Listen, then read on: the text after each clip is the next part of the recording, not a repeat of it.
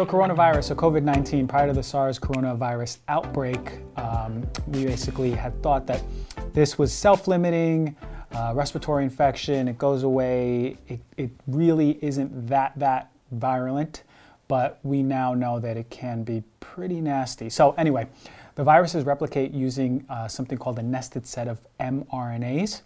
Um, and that's characteristic of viruses, the way they replicate, and I'll go into it on how they do it. But it's called a coronavirus because uh, they get their name from their characteristic crown appearance when they look at micrographs. Um, coronavirus has a really large RNA genome, um, and it's widespread in birds and bats. So we start, we saw it start out in China, and now uh, Italy's counts are seemingly growing by the minute. When you look at uh, real-time data, it's pretty interesting what's going on there. And uh, what we see is now a lot of what's going on in the U.S. is happening in the same uh, velocity. There's a lot of people in the U.S. who are becoming more and more sick. Um, it's also seen in Iran, France, Spain, Germany, and South Korea. Pretty much on every continent except Antarctica.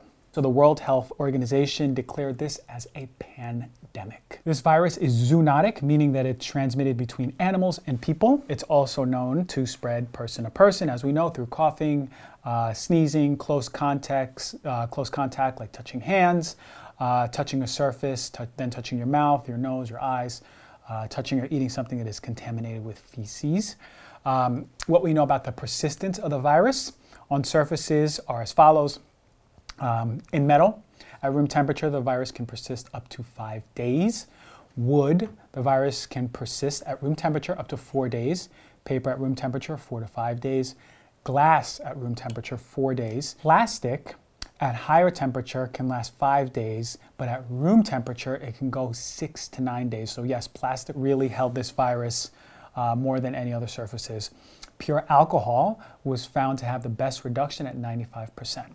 What do we do? What do we see? We see fevers, cough, shortness of breath, gastrointestinal problems. But some of the real concerning complications is that it can lead to severe acute respiratory syndrome, pneumonia, kidney failure, and ultimately death.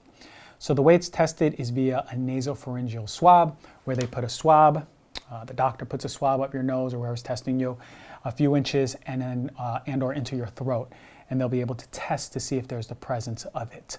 Um, the incubation period can be two weeks and over with about a five day average. So this basically means that the, between the time of exposure uh, to the production of symptoms, it can be up to two weeks, five days on average, but up to two weeks. So meaning like I can walk around feeling all right, going to CVS, going to Whole Foods, uh, going to the office and not even knowing it. So that's pretty interesting because it is on the much longer side uh, where we may not know we are infected. So how does a virus work? And without getting too super scientific, just to have a better understanding of what happens. So basically the virus comes and attaches to the cell, and in the most simplified version, it basically translates that RNA. Remember I told you it has a ton of RNA, it's really large RNA, uh, replicates and transcribes its RNA, and then new little baby virions will take it, like little, little viruses are assembled in the cell. Uh, so usually what happens at this point is when the virus is replicated, these little babies are in the cell, uh, the cell uh, goes through a process called, uh, it lyses basically, it explodes, and then those viruses, those new viruses are released into the system. Well, uh, something interesting that this virus does is basically uh, when it infects a cell, it sort of fuses rather than exploding, it fuses into a healthy cell, sort of forming this big cell, and uh, that allows sort of a quiet transmission of the virus to now a new healthy, uh, healthy cell host. So really interesting. We don't see that across all boards for viruses. It's not the real classical way it replicates, but it's pretty interesting about the way coronavirus behaves. So they have these really important proteins called non-structural proteins. And this is something we have to understand uh, because this really adds to its virulence, the way that it uh, really affects us. Uh, and these proteins, they basically block the host cell's own genetic functioning, okay, uh, like many other viruses do. They also block our innate immune system. That's our nonspecific first line of defense immune system, the ancient one. It promotes cytokine expression, increasing inflammation. It restricts the white blood cells from doing their jobs effectively. It inhibits interferons, which are an important mechanism because interferons are proteins that are released by the infected cell to signal to the immune system, hey, look, I'm infected, please come help, get the troops together. Um, but by quieting that, the virus is now able to work in silence, basically, without the immune system being alerted. And it's crazy to think that these things are so, so tiny, but are so sophisticated sort of like with a mind of their own. It's pretty wild um, when you look at that whole world of uh, infectious diseases. So, regardless, uh, we are now over a thousand confirmed cases and 30 deaths, and this is as of today, which is March 12th, I believe. Uh, but, uh, but these numbers can completely change by the time this podcast comes out. As of yesterday, there have been 127,000 people infected worldwide, with 4,700 deaths. That's about a 3.7% death rate. The World Health Organization uh, previous estimate was at 3.4%. So uh, the large bump of these numbers uh, were at the epicenter in Wuhan, China. This is lower than the SARS outbreak in the early 2000s and also of the MERS outbreak in 2013, 14, 15. Uh, what we're seeing right now is a lot of deaths out of Italy. That's growing. So um, I'm assuming the numbers will be higher, to significantly higher when this show is heard. Um, as well as here in the United States. So the following numbers are based on two reports, one uh, on February 2017 that analyzed all of the cases up to February 11th, which I know was a little bit a while ago, a while ago but um, again, this is sort of the information that's coming out. Um, they published studies. This is a published study in the Journal of American Medical Association called The Characteristics of and Important Lessons from the Corona Disease of 2019 Outbreak in China. Um, and they analyzed data from the Chinese Center of Disease Control and Prevention of 72,314 corona cases as of mid February, the largest sample that we've seen yet. And this was combined with a report of the World Health Organization and China Joint Mission uh, published at the end of February, the 28th, by the World Health Organization. So they gathered all this information um, to give us to give us these the death rate basically.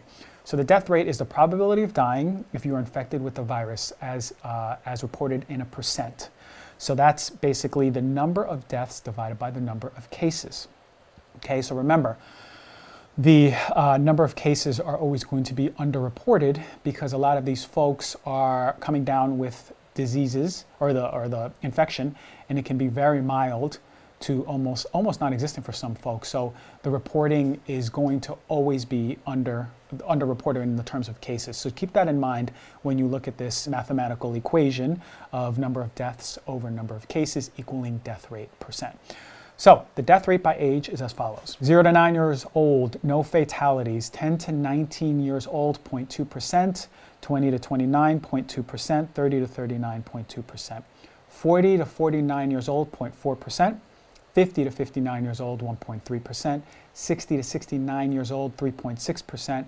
70 to 79 years old, 8.0%, 8%, and 80 years old, 14.8 to 21.9%.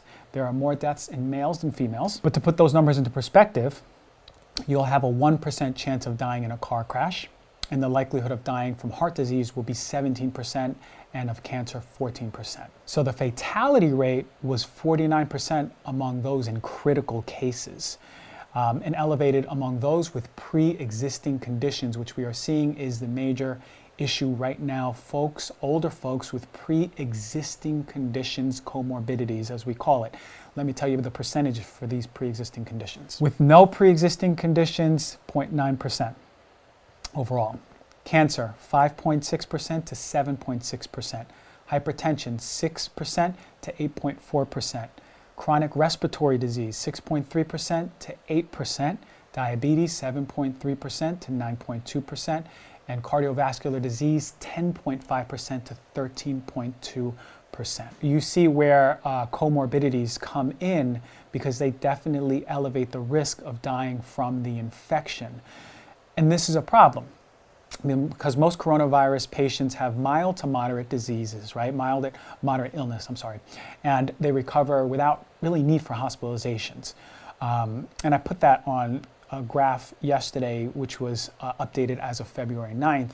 So you can always check out that post with uh, a few slides. Most of you have seen it before, or saw it yesterday. But according to the CDC, older adults and anyone with a chronic disease are most at risk, as I was, I was saying. But one of the biggest factors is being over 60 and those comorbidities, as I was talking about, right? The chronic diseases. The big problem is that we live in America. That's a land of chronic disease. Unfortunately, we have about 133 million people. That's about 40% of us. Almost half of us are living in the United States with a chronic disease, right? And 81 million people have multiple chronic diseases, which makes this infection scary because so many of us are so sick already. So really this coronavirus pathogen, from what I remember learning in school, it was a lower pathogenic um, infection and they infect the upper respiratory tract. They cause mild, cold respiratory-like illnesses. But what we're seeing is a more highly pathogenic one, right, such as the severe acute respiratory syndrome one, the SARS one, um, where fluid is filling up in the sacs of the lungs, and that compromises the airway exchange, and folks are dying of pneumonia. So we don't know yet how lethal the disease is at this point. We're just having an idea right now as it's somewhat still early on. We cannot pinpoint or predict it because it's underdiagnosed. And again, we don't see how it's unfolding fully yet. We will in the next few weeks. Some folks have mild symptoms, some are never even diagnosed. Um, we don't know how many Americans will become infected or die. I have not yet seen any models or trajectories from the CDC on how bad it can be.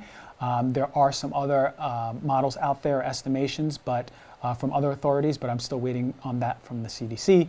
We do know that it is more dangerous than the flu. We don't know how long immunity lasts. There's a chance that one can relapse. Um, it might be even a likely chance. There's no evidence that your pets can contract the virus. So the estimated reproduction rate, that's the number of infections generated by each infected person, right? So the reproduction rate for this disease is somewhere between 1.4 and 2 to 3. And the scale is 1 to 5. 5 is the worst. And for an epidemic to end, the reproduction rate has to fall below 1. Again, reproduction rate is a number of infections generated by each infected person. Influenza's reproduction rate is about 1.5. Now you can understand this is why experts are pushing social isolation to hopefully bring this reproduction rate down below zero. There's no vaccine at the moment. Uh, and I'm not sure that if a vaccine is made, it would be completely effective. Uh, I would hope it be much more effective than the flu shot if and when it comes out, but I don't know if it'll even come out. Um, but there is a quote from the Journal of Medical Virology that I want to put here. Various vaccine strategies, such as using inactivated viruses, live attenuated viruses, viral vector based vaccines, subunit vaccines, recombinant proteins, and DNA vaccines, have been developed but have only been evaluated in animals thus far. But remember, our job is not to sit here and wait for a vaccine to come out either. It's now when we have to be proactive for each other. Um, also, we know that antivirals and interferon, uh, interferons don't work. In America, we had a very slow response to contain it. We had a month of warning and the government did not prepare properly. We do know uh, it is bad. We know it's going to get worse um, as, it, as it moves up that curve. And as a country, uh, we weren't ready. We're still not necessarily even ready. We're not uh, even properly testing people for the virus. Um, hospitals don't have enough isolation rooms. We don't have enough beds, enough nurses, and enough doctors. So, as I said again, we need to be very much so proactive now as a community. Okay, so for the other part of this segment, I want to get into a few things that I am doing for myself but I need to make disclaimers, so please don't get annoyed with me, but I have to make this and say, no, don't want to say that. But I have to make disclaimers to the audience. So, as a preference, this is not medical advice. You must consult with a professional. Ask your doctors, ladies and gentlemen, okay? Do not construe this to be a be all end all. This is not a cure for coronavirus.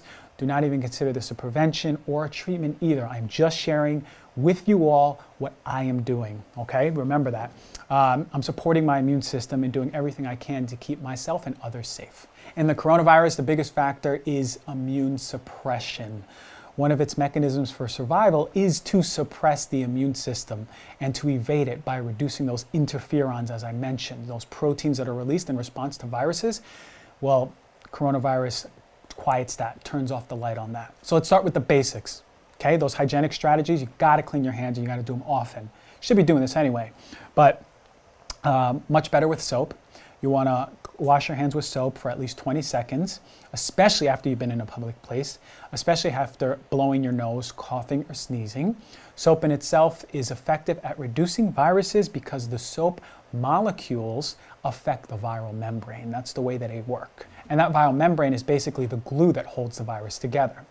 If you do not have access to uh, soap and water, then you can use a hand sanitizer. Maybe you should always have it with you, but make sure it's over 60% alcohol. Okay, and I did a whole show on hand sanitizers about how to choose them.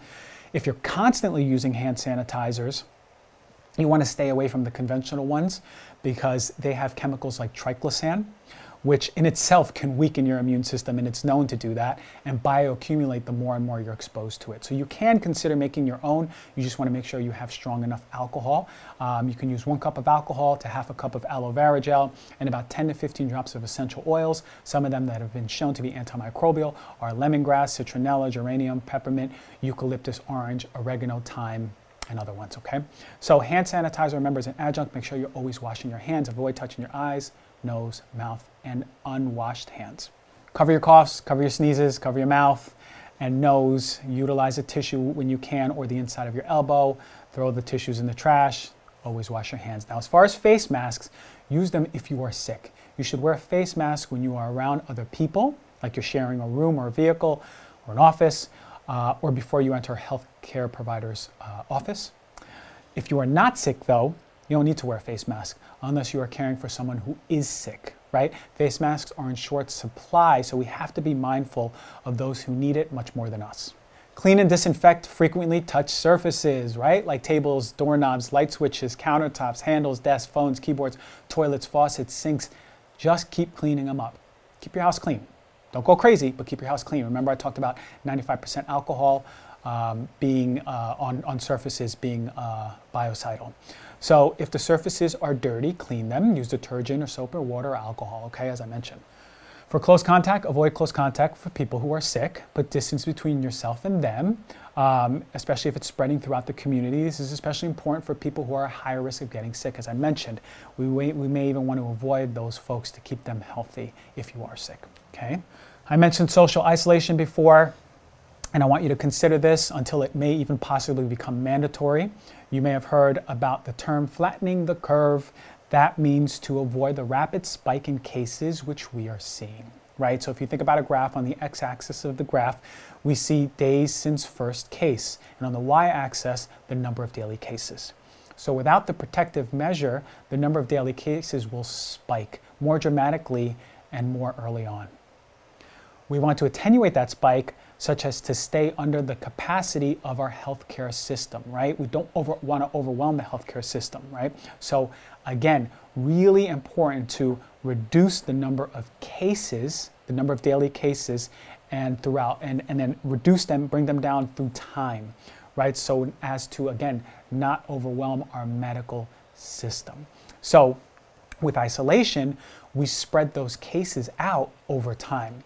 So again, consider, uh, consider avoiding large groups, large events. This may be the quickest way to actually protect yourself and others.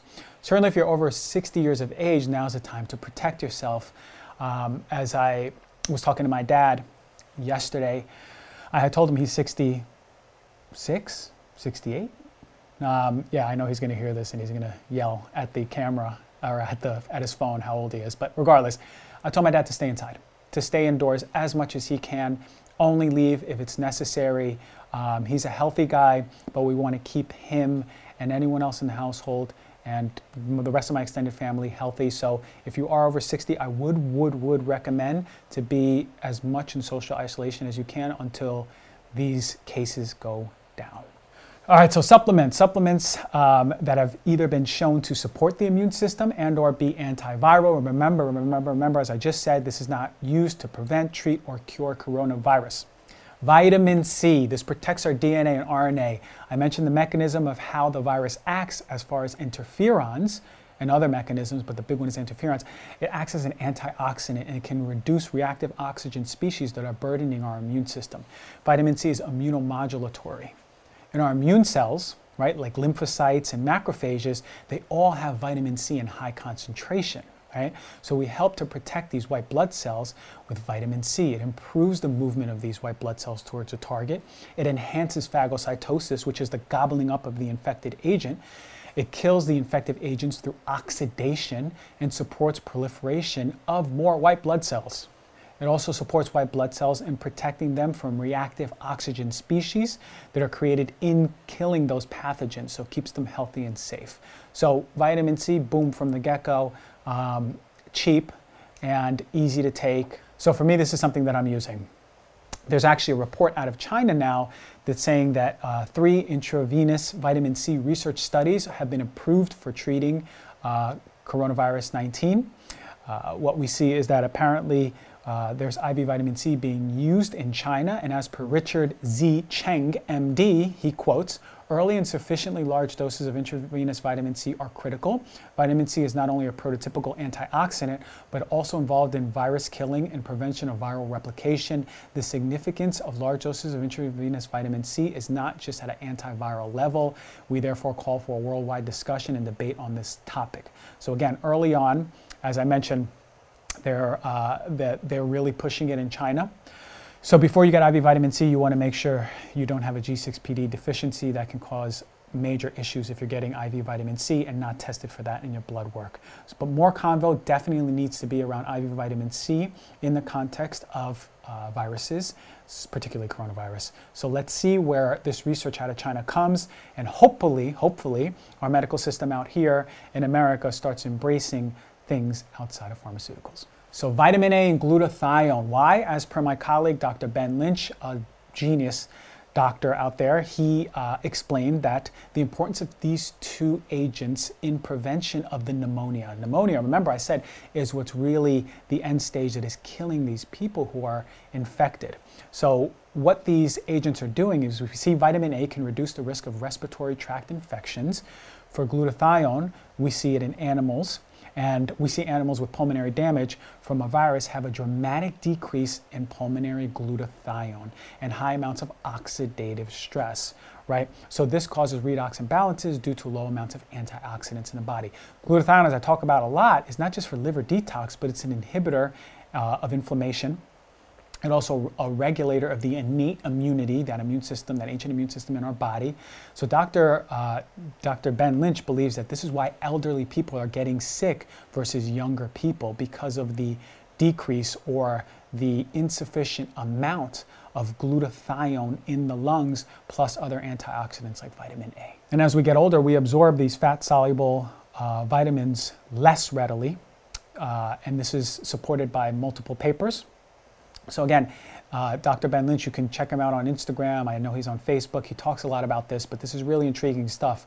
So for me, what I have, um, and again, under my under my care, the uh, family members are on glutathione, vitamin A, making sure, especially the older uh, people in my life, like my, my dad um, and extended family, they're going to be on glutathione. Again, make sure you talk to your doctor that it's safe for you to take um, before you go and take it or give it to uh, anyone over the age of 60, okay? But remember, intriguing stuff, it's awesome stuff. Check him out. As of February 2020, there was a study published in the Journal of Progress in Cardiovascular Disease by McCarthy and DiNicolantonio.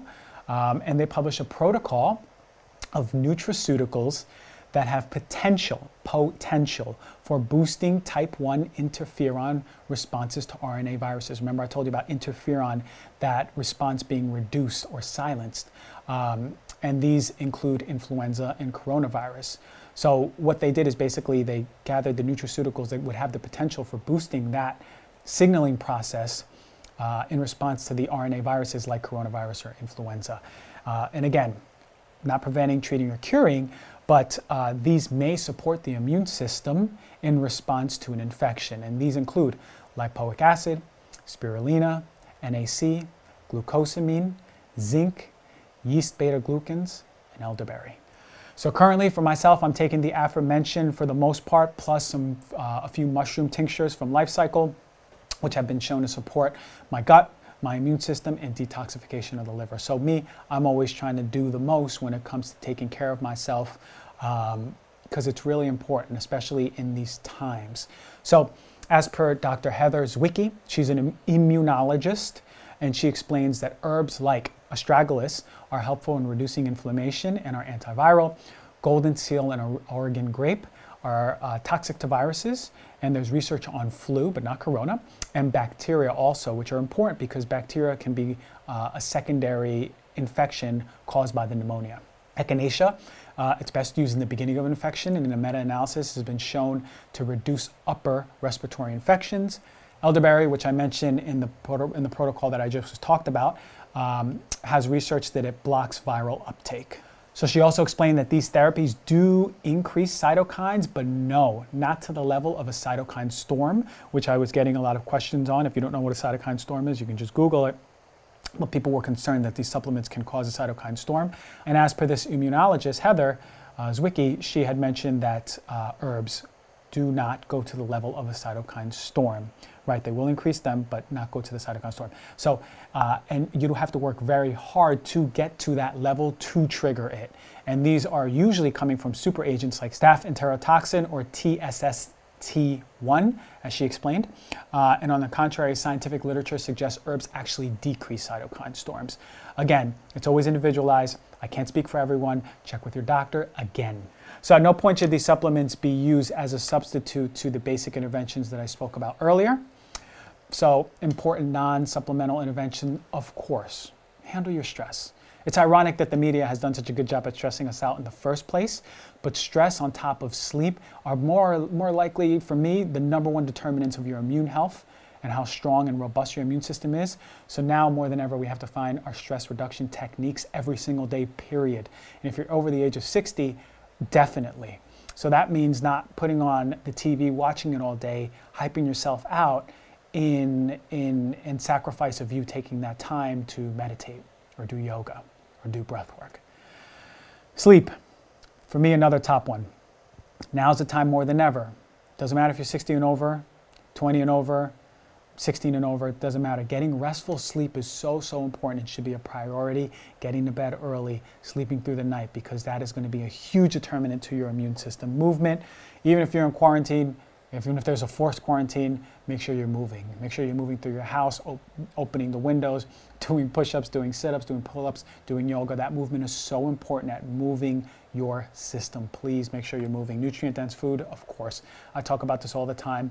Um, I did a post on immune stimulating foods uh, about a few, a few months ago, about two months ago one or two months ago. So check that out. There's so many immune stimulating foods, so many really good foods out there that we can be eating that support our immune system. So these are just basics that I'm sure uh, this audience is so educated that I'm sure you're already doing, but I want to re-stress them for you, re-emphasize the importance. So ladies and gentlemen, does it take a pandemic to remind us how not immune the United States or the world is?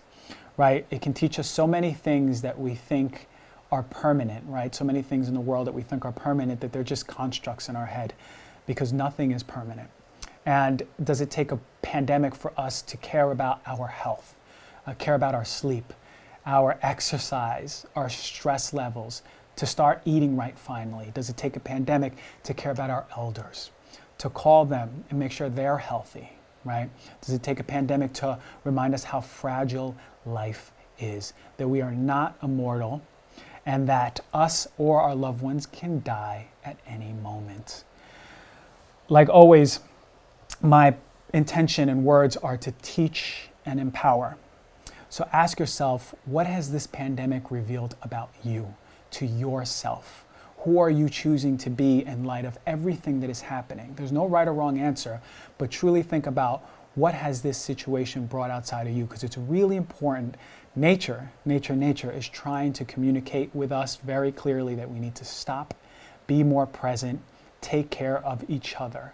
And sometimes, and not and I'm not blaming all of us, but sometimes we don't listen until the symptoms fully show themselves, until the pain reveals itself. Well, now we can finally listen and maybe treat each other and the world better. So just observe what you're creating in this situation. And though it can be a shitty one on the surface, you always have the power to determine how you respond to it and what defines you best in relation to what we see. So take the time to see the big picture, right? Our world, our community needs healing, but more than anything, we have to start with healing ourselves.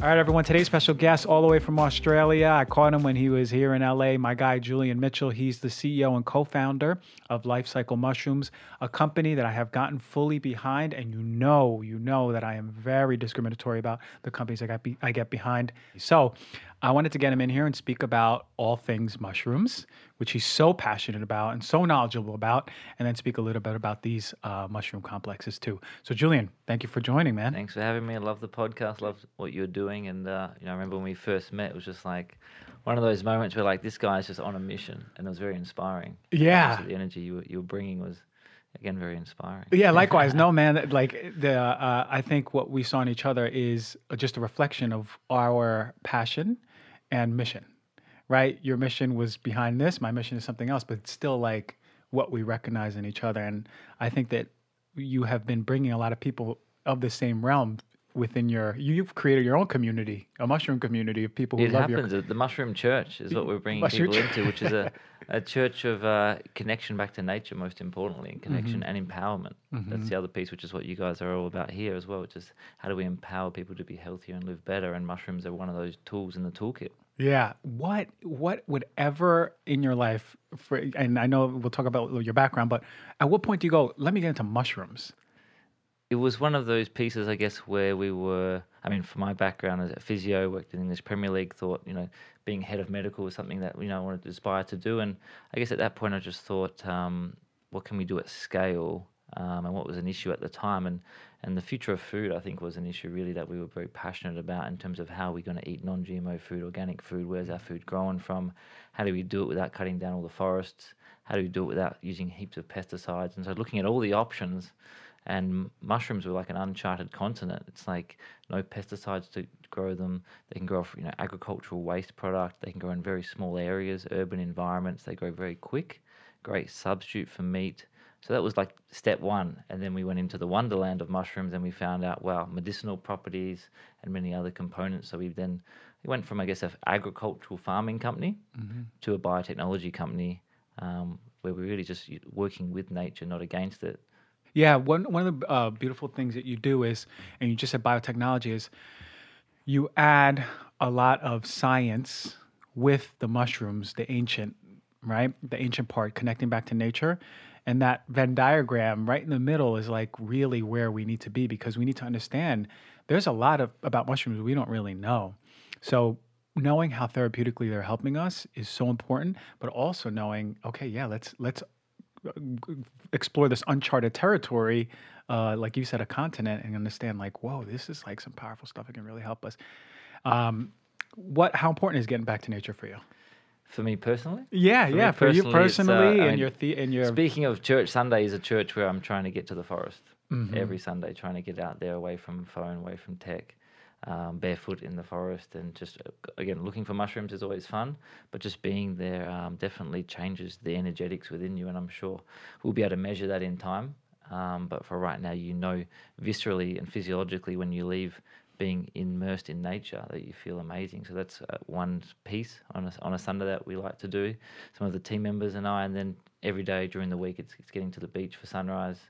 Um, it's doing some breath work, some meditation, some yoga. I went down to Venice Beach this morning, went for a dip. I think there's a few people looking at me like this guy's crazy. Well, it's raining. It's raining and it's pretty cold the water, but yeah. it feels amazing. It's a it's a double espresso. Yeah. Uh, in the morning, so just being immersed in nature, and I think that's one of the biggest things at the moment is we're very disconnected to that yeah. Uh, in many ways. A hundred percent. And we evolve with nature, right? Mm-hmm. So, uh, how much of disease is really just brewing in there because of our separation from it? And that's something we talked about when we first met. We were we were totally in it. We were going like, no, we need to get back to nature. yes, we need to be going to sleep when the sun goes down, um, and when the sun comes up. The importance of that. And so I, I love that you live your philosophy because that's the type of people that we like to be around. Um, so so all right so now you're exploring these mushrooms right and and you're going let me start this mushroom company what have you found about mushrooms how spectacular are they to you they're more than one lifetime's worth of work mm. um, so there's, there's never a scarcity of like, oh, well, we're going to run out of things to do with mushrooms. One, there's lots of problems to solve. Two, there's an infinite number around, you know, three million species that we're aware of. Seven percent are the only amount that is discovered in the sense of what they may actually do for us. So there's 93% of mushrooms out there that we don't know what they may do, what key to what door they may unlock. And so we're talking today maybe about lion's mane and reishi and chaga and all these mushrooms, but we've got a library of 86 at the moment in terms of other mushrooms that can do other amazing things in terms of break down textile waste. Um, we use some mushrooms for tackling antimicrobial resistance in animal immunity, mm. so the overuse of antibiotics in animals, um, which is another big issue as well in terms of breeding superbugs. Wow. For humans, and so we find, for example, just quickly in, in honey, for example, um, a lot of beekeepers will be using antibiotics to f- fight off disease and you know glyphosate and other issues that are causing a weak immune system. So these antibiotics, because the resilience of the bees is very low, but that antibiotic then comes through in trace amounts in the honey. Mm-hmm. And then what happens if that person's having honey for 5, 10, 15 yeah. years and then they have some sort of issue and they need antibiotics and they may have some resistance to that, which we're seeing. Mm-hmm. That is uncharted territory. It really is.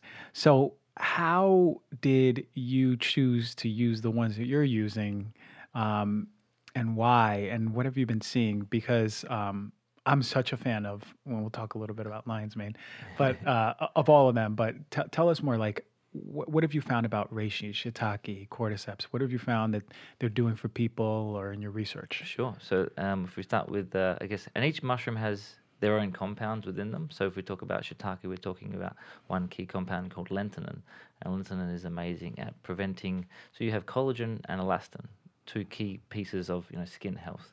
And so we know a lot about collagen. You've done a great podcast on collagen. Elastin is the other one where UV damage causes loss of elasticity and stimulates elastase to break down the elastin within your skin. And so as we're getting older, we're losing that elasticity. Especially in Australia, there's a lot of UV. In other countries, there's a lot of UV damage. And so the lentinan acts to reduce the amount of elastase being stimulated, reducing the breakdown of elastin and keeping your skin more elastic and more firm. And so this is a great anti-aging mushroom.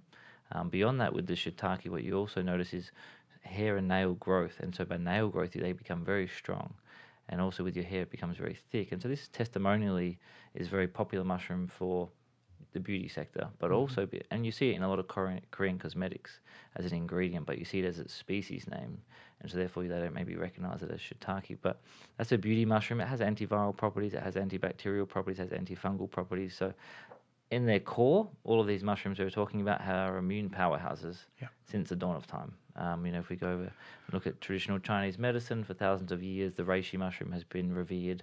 It's been on the artwork. It's been in the temples, and so now with these extracts, we're putting it in a more bioavailable form. But the shiitake for hair, skin, and nails is amazing. It's an immune powerhouse. It's a, uh, an everyday must-have in the toolkit, mm. um, especially right now with what we're facing.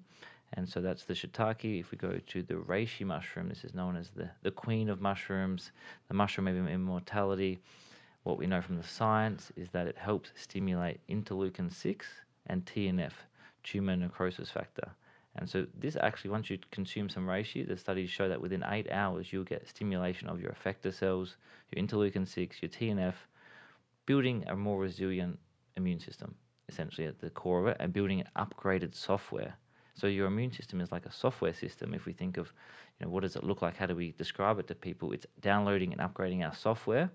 So then when new bugs come in, when new foreign particles come in, bacteria, viruses, whatever it may be, your body can remove it or address it or recognize it straight away. Because a lot of time with bacteria and things, they're dormant in your system or they're there and the body's not even able to pick up on them and so then they grab a hold and then they grow and they multiply. Mm. So it's about the software being able to recognize, hey, you shouldn't be here, you're not a part of us, and then take care of it and exterminate it, kill it, mm. um, enter its DNA or RNA and de- destroy it so it cannot synthesize and reproduce. So that's the reishi mushroom is an immunomodulator, um, upgrading the software of the immune system, and also does great work in terms of liver detoxification. And so there's been great studies on that as well to show detoxifying the liver, you know, the importance of that in terms of the buildup of heavy metals and toxins. And so as a as a detox strategy, the reishi is amazing. As immunomodulatory, it's amazing in terms of both autoimmune um, and hyperimmune systems and underactive immune systems where you're feeling overwhelmed, where you're feeling on the edge of sickness, you're getting a bit sniffly. It plays a great role there. So Yeah, that's and and I've I've noticed because um, well, when when when we first spoke, you had gave me uh the whole line. You said, "Here, try them out." I said, "Okay, yeah, I'm gonna try them out." And my roommate got sick, and I feel like she was sick, and then uh, who else was coming? Someone else was coming to the house that was sick all the time too. Regardless, I was so vigilant in taking these guys, and because I wanted to do a little test, right? I didn't get sick at all. Not even not even run down, not even tired. I was like, that's when I started really believing that this stuff is super strong. But um, knowing how much you care for what goes in there, then I understood. Okay, wow, it's like there's a complete. Um, you're completely putting all you have into it.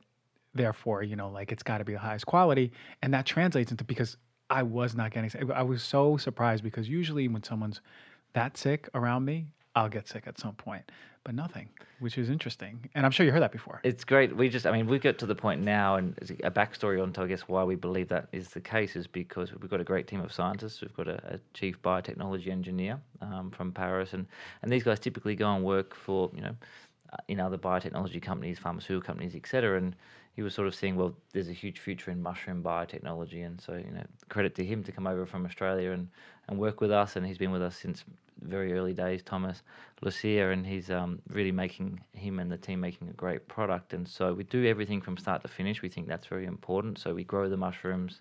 We are the farmers. Um, that's how we started our business, and then we went into biotechnology, and we've got a great team a mycologist, a nanotechnologist, a biotech engineer. All of these names, I didn't know what these professions were. You know, starting the company, um, and one of the nanotechnologists doing a PhD on beta glucan. So, really trying to lead the science Yeah. because mushrooms deserve that respect as well. As much as they've been used in ancient wisdom and, and things, it's now what can we use with modern technology and fuse those together? And so, for you to get that testimonial, it's exactly that. It's we grow the mushrooms, we extract them, we have patents on our extraction process. It's all vertically integrated, and so we have complete control of the supply chain. We know where we're getting our water from, our ethanol from. It's all organic. All of those pieces are important, and they're all important for you to know, and I want to know those things as well. And testimonially, we're just getting great results, and it's gotten to the point where it's try the product. Um, we're not going to sell it to you give it two weeks and let's see. And then we just again get constantly good results. So our testimonials, I think, are at ninety six percent. For the lion's mane, it's ninety eight percent. Um, so very happy with that. Yeah, and and what made you choose tinctures? Why wh- is there a difference between tinctures or um, you know capsules or powders? Because there's mushroom comes in every form right now. Um, do you notice that one's better than the other? Delivery systems are the key, really, to bioavailability um, and to potency. And so this is really a game of purity and bioavailability. And whoever makes or has the best bioavailable product um, will get the best results. And so that's important to us because I think a lot of dietary supplements on the market fit into that category of probably placebo in the sense of I heard it's good. I saw some research that it's good. Did I notice anything tangible? No. And I guess going back to empowering the customer, the consumer, our community, we don't want to say anything. Try it for yourself and see what results you get. And so, bioavailable wise, you want to be putting it under your tongue. You want to be opening it up. The ethanol helps with the vasodilation.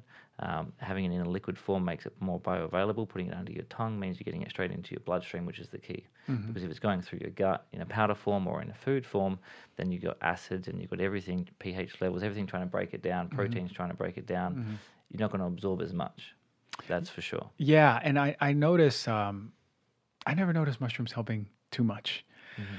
I did take it in a um, powder form for a little bit, you, and there's a lot of powder products for mushrooms now. Mm-hmm. But I, I noticed that it didn't help. I couldn't notice. That's basically what I'm trying to get at. Yeah. But I, I did, and I again, like I don't love selling anything, mm-hmm. but I do get behind these because I know what I felt. Like I didn't get sick, and now we're gonna move to the lion's mane Yeah.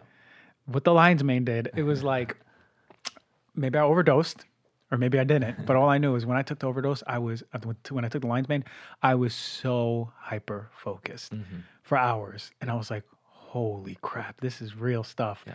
What What have you found in about lion's mane that you love the most?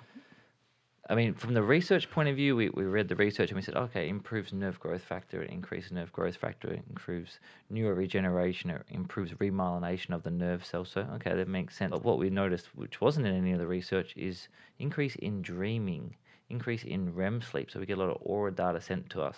so the Oura Spectrum ring, um, which you know we didn't really know what that was prior to um, really starting the, the company in the lion's mane. But a lot of Oura data showing increase in REM sleep, um, increase in dreaming, and was chatting to a, another doctor about that, and he was talking about activation of the pineal gland. And so this activation of the pineal gland is when you get your dreaming, and when you're in your REM stage, that's when you get more dreaming. And that's fascinating, and really getting that memory recall. And so that wasn't in any of the research, and that again, testimonial get it time and time again. It's interesting, um, but that's also really, I think, an activation and a consolidation of memory um, for the next day. And we know, I think, the two, the future of health, two pieces that are going to become very topical: stress and sleep. And we know sleep's very important for memory consolidation, for having, you know, a good day starts with a good night's sleep. We know that mm-hmm. old adage, and so we that lion's mane to improve REM is a game changer, and has been a game changer for a lot of our athletes um, and a lot of our customers. And then beyond that, the next stage is going to be more focused.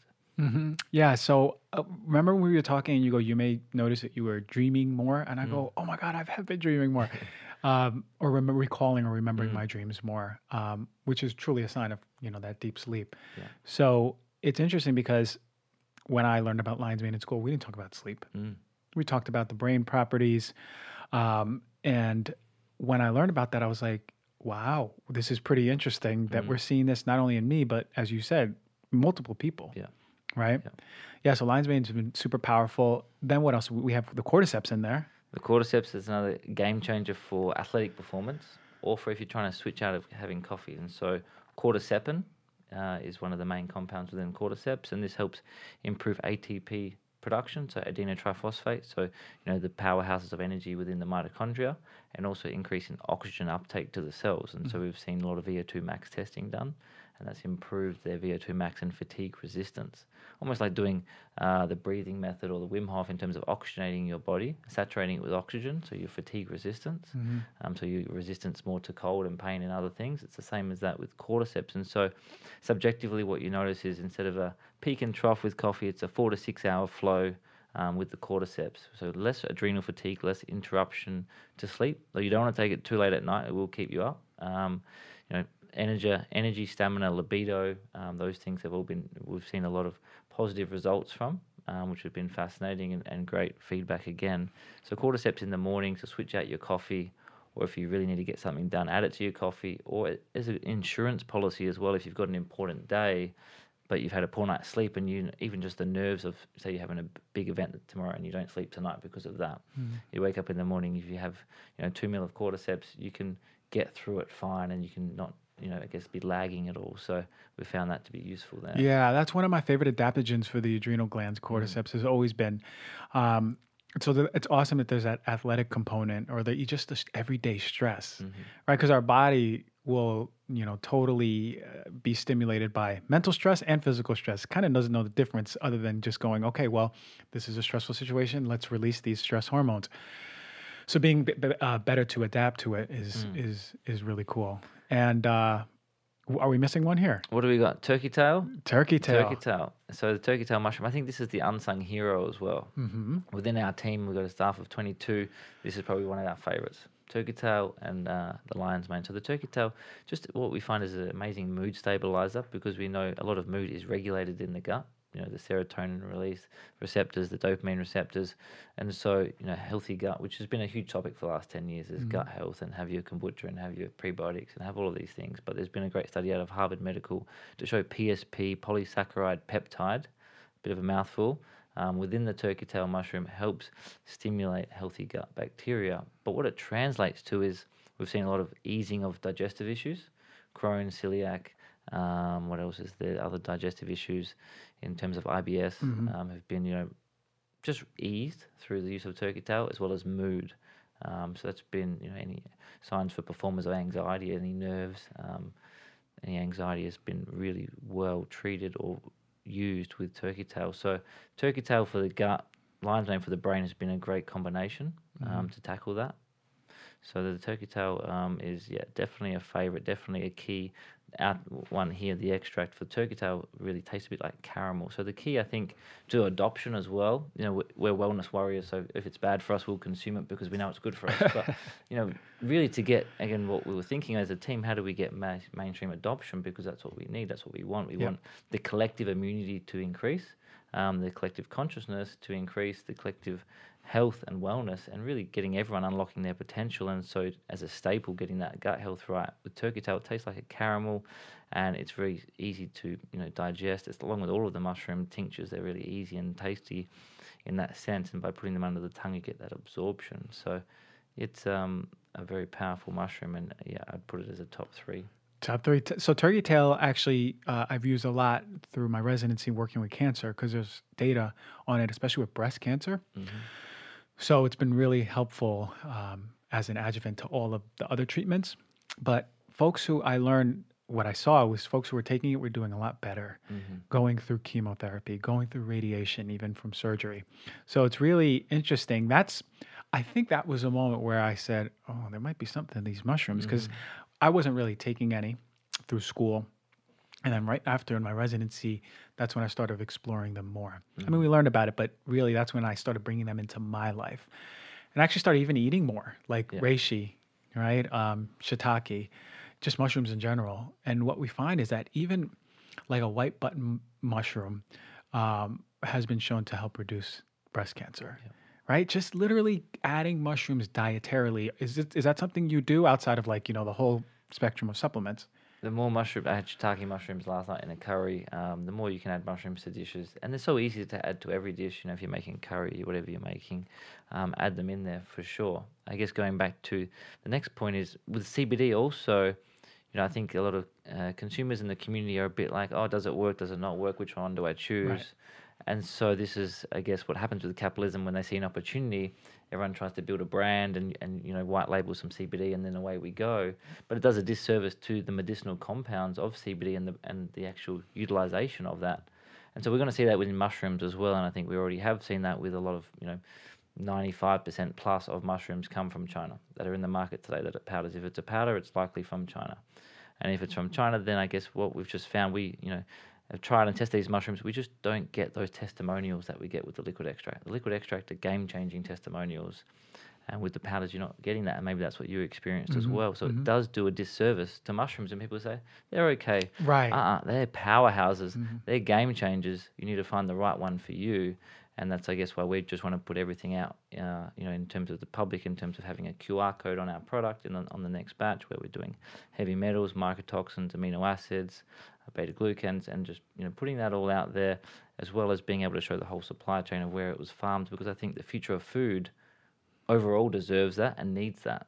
Mm-hmm. This was the that was the, the, number one reason, aside from even before when I tried the supplements, was when you told me all of that. I wanted to get behind it because at that point then because you know i work a lot with companies and mm-hmm. try to find out which ones are really clean transparent heavy metals but that's what I was like that's what that's what inspired that's me. I'm like this is this guy's on a mission yeah. and a worthy mission that we need because there's so much greenwashing out there. oh, yeah.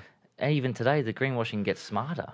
Much smarter. it gets smarter. But, yeah. and so we just got to like get to the point. Yeah yeah. And the businesses that are already doing that just show that mm-hmm. um, and hopefully it raises the standard overall because um, we're all on the same collective mission, which is, mm-hmm. you know, everyone goes in with the right intentions if they start a food company. They want to help people get healthier, mm-hmm. generally speaking. Mm-hmm. Yeah, but you giving access to everyone, uh, basically full transparency. That's what you're we are offering right now, and looking to even improve on, which is really important for all of us and for me to get behind any company, to be honest.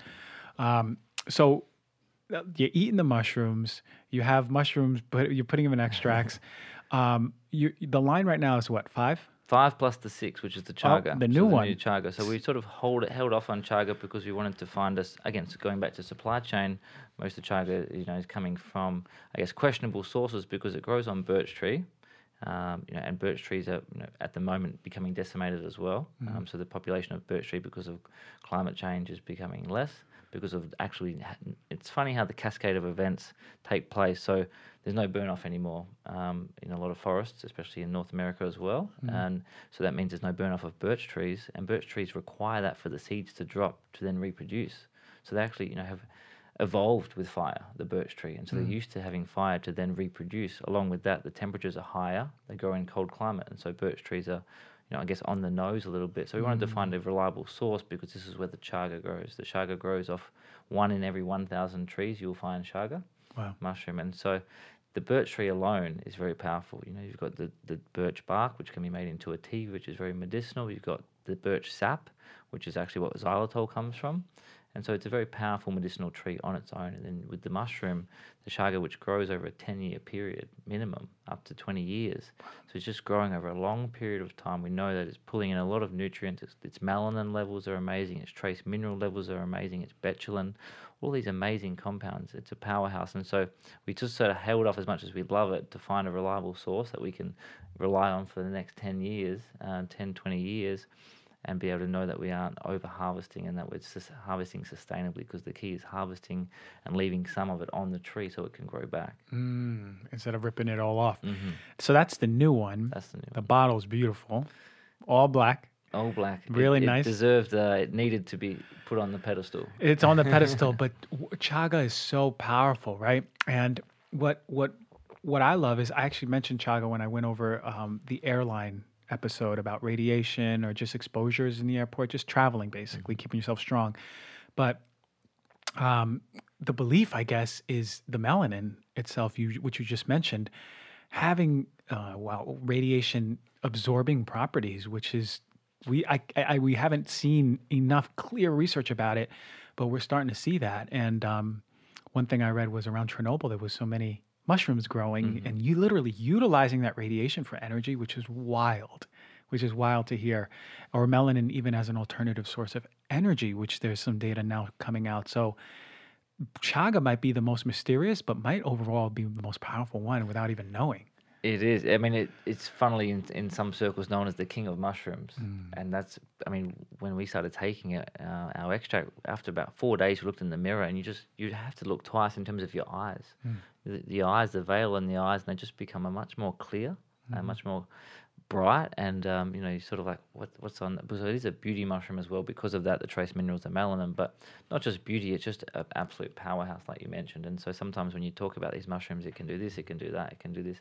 It's just helping with your innate immune system, with the foundations, and from there you can do a lot more. hmm hmm And um, one thing you had mentioned is the collective immunity, and Lord knows we need it more than ever right now because, and and that this is this is what I talk about with this virus that's flowing through the world.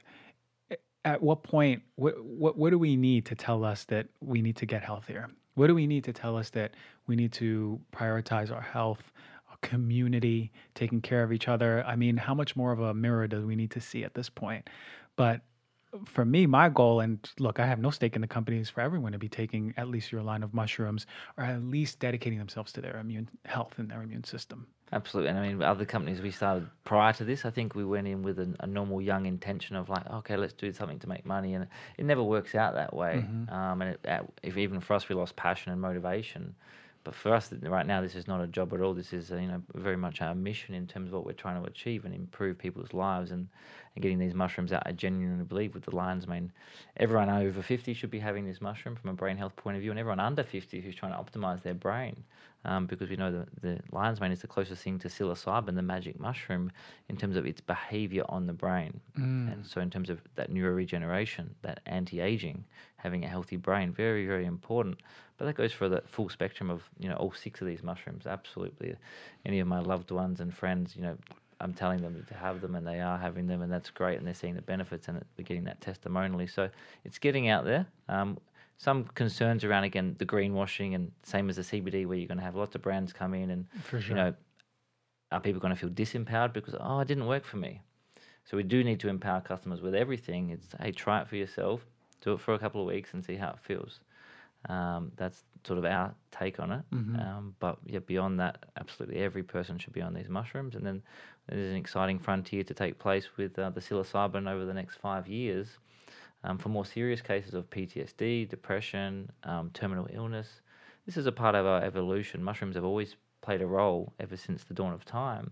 If you look back to you know how the Earth was perhaps colonized and inhabited with the fungi and that story and the stone ape hypothesis around how maybe we went from you know having a, a smaller brain to a larger brain very rapidly with the magic mushroom. So all throughout history, mushrooms have played a- a role. Even if you look at uh, you know penicillin in World War II and comes from uh, the fungi kingdom Penicillium, saved hundreds of thousands of lives as an antibiotic. And so, if we look at cyclosporin, if we look at other medications, they have fungi ingredients. Mm-hmm. And so, it's, this is part of evolution. There'll be more in terms of drug development with mushrooms, no doubt. Some of the multiple sclerosis medications use fungi. Um, but then, on a health and wellness, preventative, collective immunity um, piece, these are an essential. Hundred percent. I, I agree with that, and we need to more incorporate that as part of our, as part of just our living, right? As part of connecting back to nature, as you mentioned. Um, man, I'd love to see psilocybin help folks who really need it most. Unfortunately, there's a lot of politics behind that, as we know. But maybe one day, it's cleared out, it's and you. happening quicker than we thought. is. It's happening quicker than we thought it would. I mean, we don't have any real um, vested interest in that. Currently, we work with medicinal functional mushrooms, Mhm. um, and there's some great companies and great research institutes doing great stuff. Unlimited Sciences, um, doing some great research out of Denver. Um, Maps is another one, and Mhm. so you've got some other companies starting up. So it's starting to warm up. Um, it's just always the, I guess, idea around capitalism and intention and what we're trying to achieve, and hopefully we can get to that space because are we evolving like you think we should? I mean, what's your take on humanity if you zoom out right now? Are you excited? Are you optimistic? No, I think we're I think we're devolving. Mm-hmm. Um, maybe not with our with our innovation and technology, but we certainly are from the sense of connection to nature, our health, right? We have the all these scientific breakthroughs, but are we healthier truly? Mm-hmm. Like is our quality of life healthier? Do we feel better? Are we radiating? No, I would I would actually argue that it's going the other way. So that's my opinion, and I know that you probably share the same one. So we need some breakthroughs. Um, as we mentioned, the rule of thumb, getting back to nature. That's so huge um, because there's too much stimulus, way too much in front of us, and I think it's really affecting the way we live. we need to simplify things. Is sort of what you're sort of saying, and we Mm-hmm. can have all of these tools and technologies, and like you said, we can aim to get to Mars. But you know, what happens in a crisis like right now? Are Mm-hmm. we able to feed ourselves? Are we able to be self-reliant? Mm-hmm. Um, so this is very humbling right now. It really is, and and th- that's and look, like you know, I'm a science guy, but I always think about other sides to things, like why, right? Because I don't believe in mistakes at all. I don't believe anything's random at all, even the things that seemingly seemingly random or seem like most mistakes. So it's like, why are we going through this? Why? What's happening in the country? What's happening in the world? And what are we supposed to take out of this? Because people are dying. So um, I guess that's that's we need to understand. Let's let's go back to something deeper, right? Because we are out there. We are way too in our phones. We are way too in our vested interests. We've lost community, Mm-hmm. thousand percent, which is something that's important to you and me. So yeah, the the immunity of the community is so important at this point. Absolutely. Look after your gut, look after your brain, and then beyond that, look after your family and build that, that connection. And I mean, you know, the work that Joe Dispenza, Bruce Lipton, and these guys are doing around good vibes and bad vibes and, and quantum physics mm-hmm. and even the amplitude and the frequency that comes from a heart that is feeling love and oxytocin and all of those things. There's so many aspects to it, and there's some great groundbreaking work being done, but it all boils back down to the basics. Mm-hmm. Yeah, Very basic stuff. the and the the and which I fully get behind, and those two are amazing. The the the part about mushrooms which always fascinated me is the sort of like the community that it uses to connect even trees mm-hmm. underground, right? Like to actually what, what what I was reading is I think it was when a tree is sick, another tree will help that other tree, but the theory is that it utilizes this fungal community underground to feed nutrients. Yeah. It's sort of like a net in many ways. So how ironic it is that you want to work on community, but you're using something in nature that works in a community and ecosystem, which is incredible. Which I think for us is how we have to, in you know, karmically embody if we're going to be a part of a mushroom industry and, and, and be pushing that forward and being advocate for that. It's well, how does the mushrooms and mycelium work in nature? Mm-hmm. And again, working in harmony because what I guess what we've learned in business is that you don't need to force things. Things will flow in the right way, and so you know, how, do, how does mycelium work in the nature? It works exactly like that in terms of if you lift up a big rock in a in a healthy forest, you'll see an undercoat of white netty mass, which is the mycelium. And what it's doing is breaking down the rock, breaking down the minerals, um, which the tree and the roots cannot access, and delivering those to the tree in exchange for starches. So it's a symbiotic relationship. An evolutionary relationship requires mutualism, mutual benefit.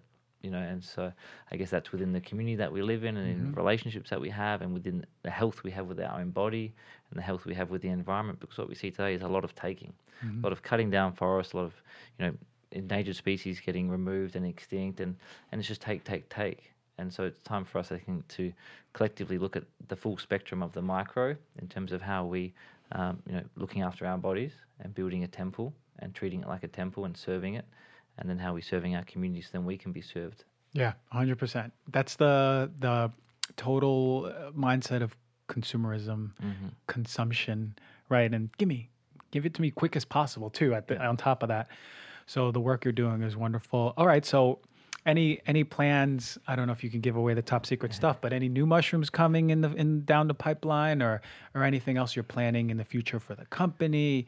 Um, just what do we what do we have to look forward What to to look forward to? We have a range of oral sprays coming out. So again, Okay. delivery mechanism is important to us, and getting that absorption, and convenience, and taste, and all of those things. So we will bring out. So with our mushroom extracts now, we have Kakadu plum, which is an indigenous bush fruit from Australia, from Arnhem Land. You know, it's understood to be you know sixty thousand years old, as old as the culture. And in terms of its ability to be resilient to the environment, it's very harsh up there. Australia is a very dry place, so anything that grows um, well and into a fruit has gone through a lot of you know struggles in terms of that resilience to its natural environment. Yeah. And so it's very high in vitamin C, highest fruit in vitamin C. And so this is a synergistic benefit with the mushrooms. What we will be bringing out with the oral sprays is lemon myrtle, which is known to be more lemon than lemon, is the sort of saying. Um, but great antibacterial, antiviral properties. Um, you know, another gift from the Dreamtime and from uh, the Australian Indigenous communities and where it grows in wild. Um, so bringing bush foods and infusing those with mushrooms has been a very synergistic and beneficial product. But the oral sprays, we're bringing out some capsules. We are working on a mushroom burger right now, which grows in 12 days. It grows in 12 days, four ingredients, USDA organic. And so we believe that's the lowest carbon footprint burger in the world, and it's pretty tasty. Wait a minute. Wait, you grow the burger and then you eat it. Yeah, Okay. you straight from growing to eating. In four days. 12 days, 12 days. Okay. four ingredients, Four ingredients. USDA organic. What? So this will be coming out in a few months. Oh my god. So I'll God. be sending some of your way. So that's something we. Being a biotechnology company allows us to play in different spaces of mushrooms and create and innovate. And so the team of scientists that we have are just they're artists. You know, they're creating and playing with biology. Yep. But our premise, of course, is to not manipulate and overburden nature and think that we can do it better by taking this compound and this compound and putting it together. We keep everything full spectrum, keep everything harmonious, but reflect how do things grow in nature and try to mirror that as much as possible because that's when you get the magic. I'm looking forward to that burger. um, it just hit me that there's a burger that grows in 12 days with four ingredients. It's organic. I'm trying to, I'm trying to. Well, hopefully that blows away the alternative burgers that are out there that are not even anything near healthy and that's or sort of why we super processed. again. We're just like, what is go- this? Is not evolution. It's This not evolution. you know, we, we're de-evolving eating this crap, man, Mhm, and it's and it's crazy. So thank you for doing that. Um, so how do people learn more about everything that you're doing? This line. Sure, social media or you're very, uh, I guess, present there. It's a key channel and a great channel to talk to our audience. So you can DM us there or you can talk to us on our website. So lifecykel.com, L I F E C Y K E L. Uh, that's C Y K E L, which we made it a little bit tricky for people to find us on Google. We were inspired by Northern Europe and Scandinavia in terms of parental care, sustainability policies, things they were doing. And so we thought, you know, let's just mix it up a little bit and, and spell it that way. So that's the, the name of the brand. But yeah, website, email, um, info at Life Cykel or Instagram, Facebook, YouTube, all of those channels. Uh, look forward to listening to this podcast and getting this one out there to our audience because they're all a big fan of you guys. Yeah, yeah. Lo- looking forward to um, trying uh, that burger, which I'm still thinking about because I'm kind of hungry. And um, yeah, man, I appreciate you coming. Whenever you come back, we'll talk more. And uh, yeah, man, stay safe in this climate, but we all can. And uh, we can really start by incorporating literally something that we evolve with, like mushrooms.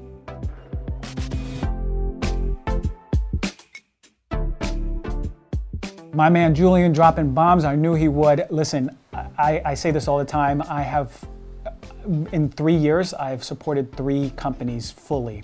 And this is the fourth one because it's such a good company. I do think he's doing great work. It's grounded and rooted in such positivity and need to help ourselves and our community, the theme of the whole day today. So, yo, go get yourself some mushrooms. They're gonna be really good for you, they're gonna be good for your family. Check with your doctor, of course. Can't make any recommendations, but I love them. All right, so enjoy, enjoy your week. Stay safe, stay healthy, uh, and take care of yourself.